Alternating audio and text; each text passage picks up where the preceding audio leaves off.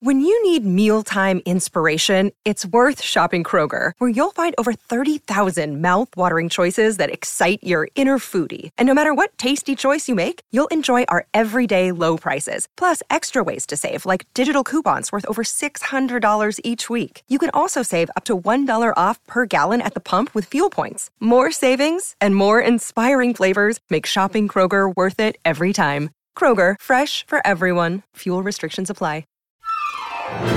You may be the first president in history to go down because you can't stop inappropriately talking about an investigation. I can definitively say the president's not a liar, and I think it's uh, frankly insulting that that question would be asked. Up to now, we have no profiles in courage among the Republicans. Somebody really speaking out saying Trump is bad for the country. Hello and welcome to Trumpcast, the show about President Donald Trump the new gravitational force that defines our politics. I'm Jamelle Bouie, Slate's chief political correspondent and your host for today's show. On Tuesday, Virginia Democrats nominated a candidate for governor. They chose Ralph Northam, the sitting lieutenant governor, over Tom Perriello, a former congressman and self described pragmatic populist. Both ran vigorous, progressive campaigns, but Northam, with his strong ties to the state party and deep relationships with Democratic lawmakers, prevailed.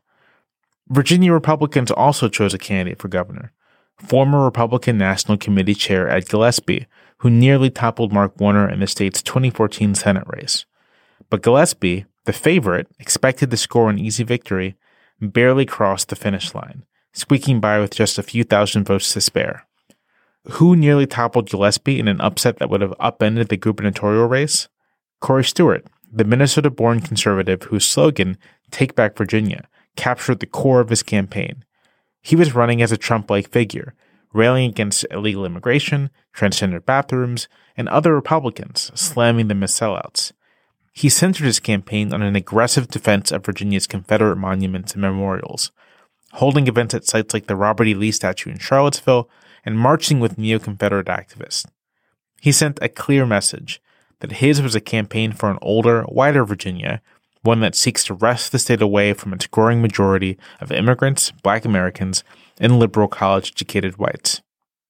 Virginia is a sometimes parochial state with its own issues and concerns, but the national tenor of the Democratic race, where both Perriello and Northam ran as anti Trump progressives, and the Trump like campaign of Corey Stewart act as loud echoes of politics around the country. We are seeing how the parties are adapting in the age of Trump, and that makes Virginia worth our attention. I'll be talking to Carolyn Fiddler, a longtime observer of Virginia politics, about the governor's race. But first, a few tweets.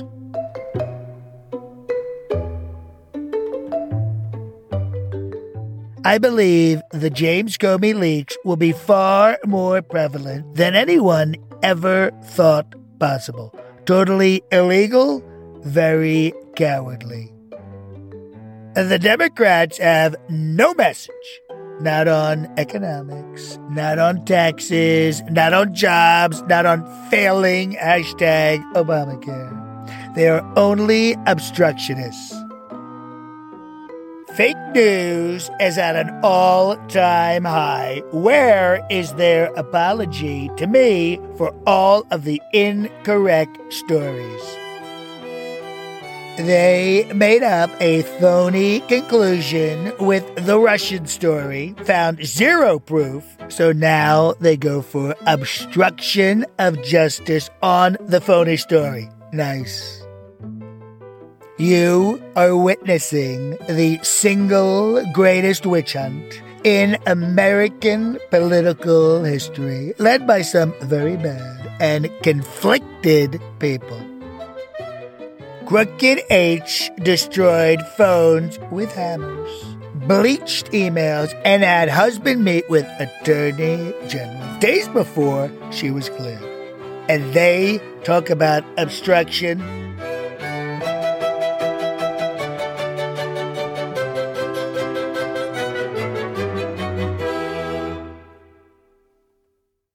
Our guest today to discuss the Virginia gubernatorial race and what it means is Carolyn Fiddler a political editor and communications advisor for Daily Kos, and a longtime observer and participant in Virginia politics. Hi, Carolyn. Welcome to Trumpcast. Thanks for having me. Uh, so, I guess for listeners who were not following the gubernatorial race so closely, uh, people voted on Tuesday. Um, the winner in the Virginia uh, Democratic primary was Ralph Northam, uh, who is the currently serving lieutenant governor, and the winner in the uh, Republican primary was Ed Gillespie, who was RNC chair during the Bush administration, the George W. Bush administration, ran for Senate in 2014 against Mark Warner, and now is the Republican nominee for governor. But that sort of in line with expectations take, that's kind of the outcome people expected, I think obscures a lot of very interesting things happening right beneath the surface. So with the Democratic race, let's just start there. What did you think? Were you were you surprised uh, by any part of the result? Uh, Northam's competitor was Tom Perriello, a former congressman. Uh, he got about forty four percent of the vote to Northam's fifty five percent. Was there anything about that result that shocked you? I was surprised that uh, Northam won so handily. I'm not surprised that he won. He had he'd been running for governor for a long time. He had a lot of structural party advantages behind him and uh, he had he his roots in the Commonwealth were just deeper than Perriello's, and for Virginia Democratic primary voters, that that matters. So, so, one thing that I think, I mean, one reason this race even got national attention beyond the fact that it was sort of one of the marquee, one of the first races under the Trump presidency, it's just that it very quickly became a referendum on Trump within the Democratic primary kind of electorate, who was more vigorously anti-Trump. And from my perspective, it seems like Perriello is the one who, in entering the race, brought this to the fore, and Northam quickly basically bid him up.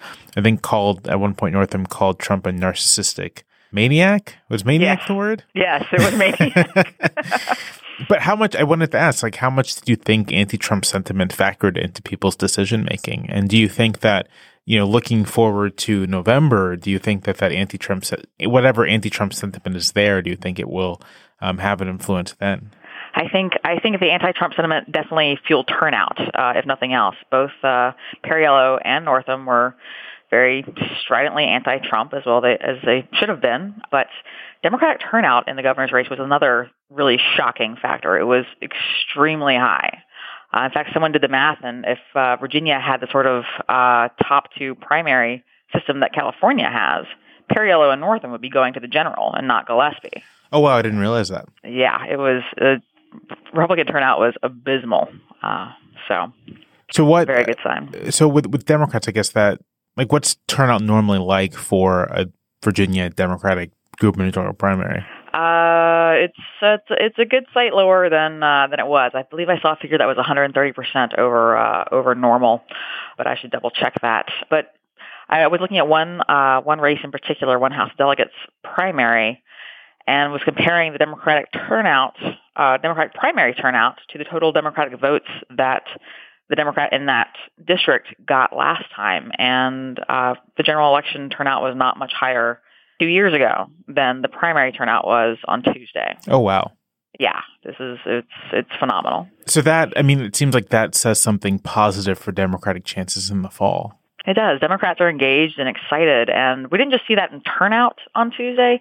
We saw that in the number of candidates running for House of Delegates seats. There were 16 primaries or challengers vying to take on Republican incumbents, and that's I, believe uh, two years ago there were only I want to say three or four. It's an amazing sign. There's just so much energy and engagement. Democrats not just turning out to march and volunteer, but stepping up to run for office, which is no easy task. It's uh, it's a big hill to climb. So, I mean, uh, from my perspective, this really does seem like a function of President Trump. That President Trump just energized a lot of people to want to get involved at that at that level.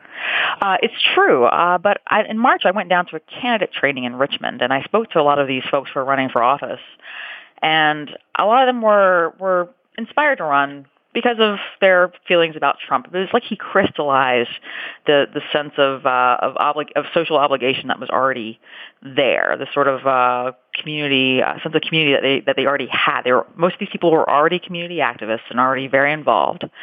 But Trump made them want to take that next step and run for office. I mean, they all were had their feelings about Trump, but when I spoke with each of them about their districts and their opponents, they knew exactly what they were running for and what they were running against in Richmond and who their opponent was and what needed to change locally for them. So it's a, it's a twofold thing, I think.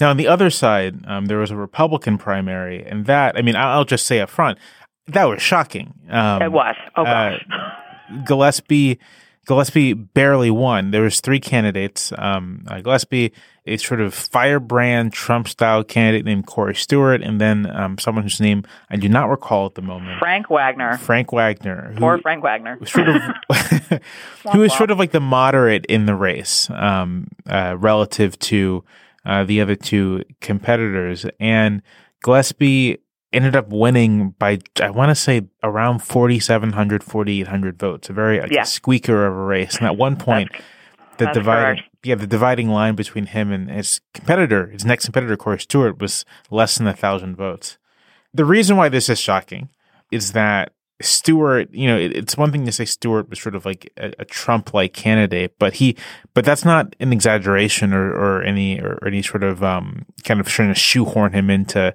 some kind of mold. He ran basically on the defense of Confederate monuments in the state and on xenophobia and anti-immigrant sentiment. Uh, I mean, in many ways, I think with the Confederacy uh, def- uh, defense he was he was running, I feel like in some ways he was more extreme than Trump. His he, his going to rallies and making bold statements about Confederate monuments coming down, and by bold statements I mean racist statements. But I I, I hadn't seen anything like it in Virginia. I mean, there's there are a lot, a lot of dog whistles over over time. I remember oh boy, I remember George Allen with his uh, his noose he would keep in his law office, and how when he was questioned about that, he said it was it symbolized frontier justice. But to have Corey Stewart coming out and and speaking about the Confederacy in such a romantic way, it was nothing I'd ever seen before. So my question for you is, what does this mean? I mean, what does it mean that Stewart almost became the nominee. I mean, if if it had rained in like the wrong places, he probably he could have become the nominee. No, I think that's right. Um, and uh, and part of part of Corey Stewart's uh, near success, uh, relative success on Tuesday, was based around the fact that Republican turnout was so low. Democrats were super energized, and Republicans were super not. Um, low turnout definitely helped uh, Corey Stewart because the sort of rabid crazies who would support the kinds of things that he speaks in favor of are the ones who definitely get out to vote. And your more sort of run-of-the-mill Republican that that you know tends to hew more towards Gillespie is seems to be much less vote, motivated this year, uh, and that's a, that's a great sign for Democrats and troubling for Republicans on several levels. I mean, he, people aren't excited about Republicans. Republicans aren't excited about Republicans, and there's this fringe element that's gaining strength and that is a really bad sign for them. Right, that's what I wanted to ask you about because I I have to, I confess like I've always been skeptical that the Trump thing could translate down to other candidates in other environments. And if there was ever a place where it seemed like a Trump style candidate couldn't get traction, was it was Virginia, even with uh, the state's experience with sort of hard right candidates like Ken Cuccinelli or E.W. Jackson or, or whomever. The the kind of the the mood and feel and ethos of Virginia Republicans has tended to be pretty kind of uh, not moderate, but um, uh, not crazy, not crazy, pragmatic, uh, sort of traditional. You know, these are business suit Republicans um, when it comes down to it. Right. So, why do you think Corey, like Corey Stewart's Trump-like act appealed? Like how? And and it, it, it, it, I should say, looking at the maps, you know, you would you would assume that it appealed most in the rural parts of the state, and it did. But Stewart didn't do poorly in parts of Northern Virginia. Um, he didn't do poorly in parts of Hampton Roads, which is where I'm from. So there's something happening there, and I'm not really sure what it is. Yeah, it, it seems a little little too soon to to really come to start conclusions for that, but the indicators are, are not good. I mean, the Northern Virginia thing, to an extent, can be explained away by the fact that he's uh, you know head of the Prince William uh, Board of Supervisors, which is also inexplicable to me because he's terrible and has a long history of uh, racially charged policies, primarily against Latinos and Hispanics in the area.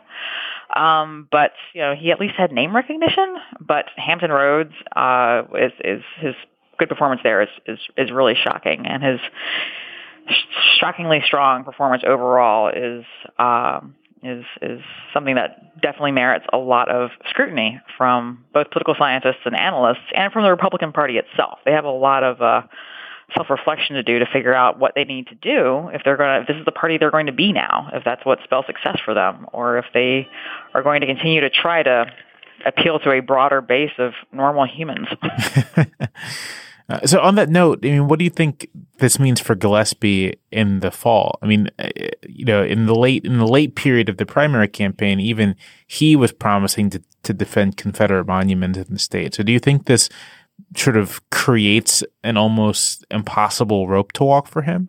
Uh, appeal- it, go ahead. Sorry. Oh, it makes his journey much harder for sure.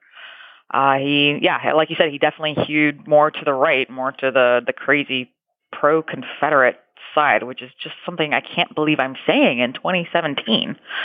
Um, and, and Corey Stewart is reluctantly sort of backed him, but says things like Gillespie's got to earn my supporters' support, and that's that's that's not a positive sign for the Republican Party in the Commonwealth uh, this fall. The excitement is low to begin with, and if not everyone who voted for Corey Stewart is going to come out and vote for Ed Gillespie, he's dead in the water. Now, uh, aside from the gubernatorial race, and you mentioned the House of Delegates races and kind of the, the General Assembly General Assembly races, what you know, where does that look? Because one of the kind of the problems um, in Virginia politics as of late, as with national politics, is just that there's been this divide, you know, partisan divide in the legislature and and, and then the governor's mansion, um, which has made sort of any like actual progress on things very difficult.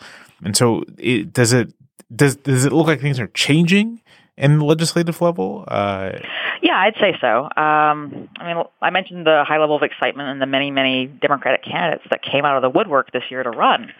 Um, but that has to be set against the uh, the the harsh reality of the fact that the House of Delegates in Virginia is terribly, terribly gerrymandered. And the state that went for the in the last three presidential elections for the Democratic candidate, Democrats only hold 34 seats in a 100 seat House, um, and that is that is largely a function of gerrymandering. That said, that is not uh, something that can't be overcome. Uh, it, it would take a wave, and it would takes and it takes Democrats running everywhere they can run.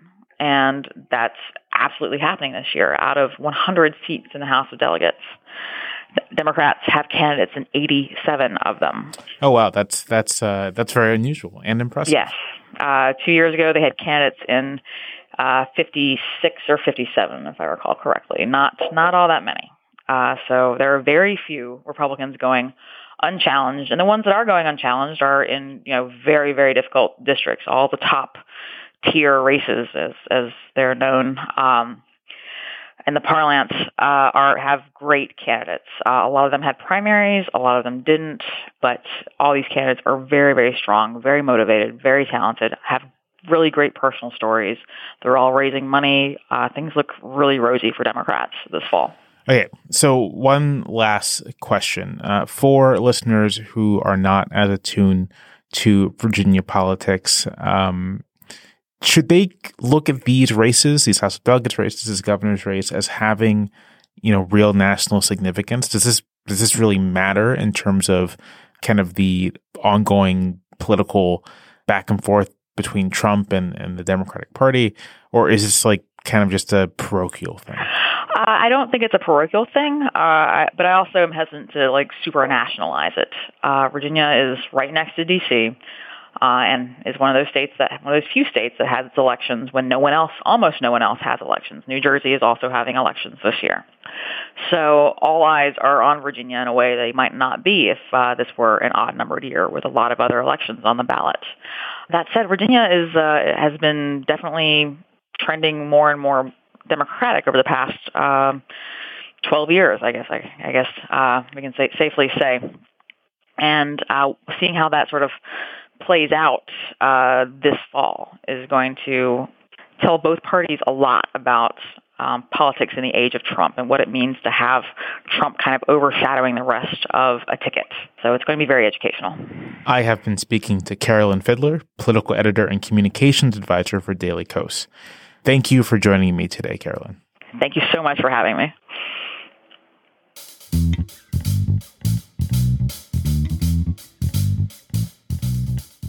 And that's the show for today.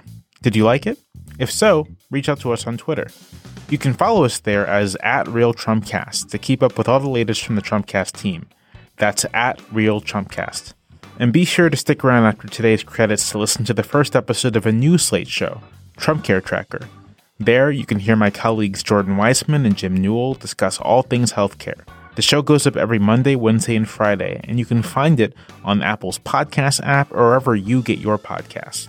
Be sure to stick around until the very end here to catch the first episode of Trump Care Tracker. Today's show is produced by Jason DeLeon, and I'm Jamelle Bouie. Thanks for listening to Trumpcast.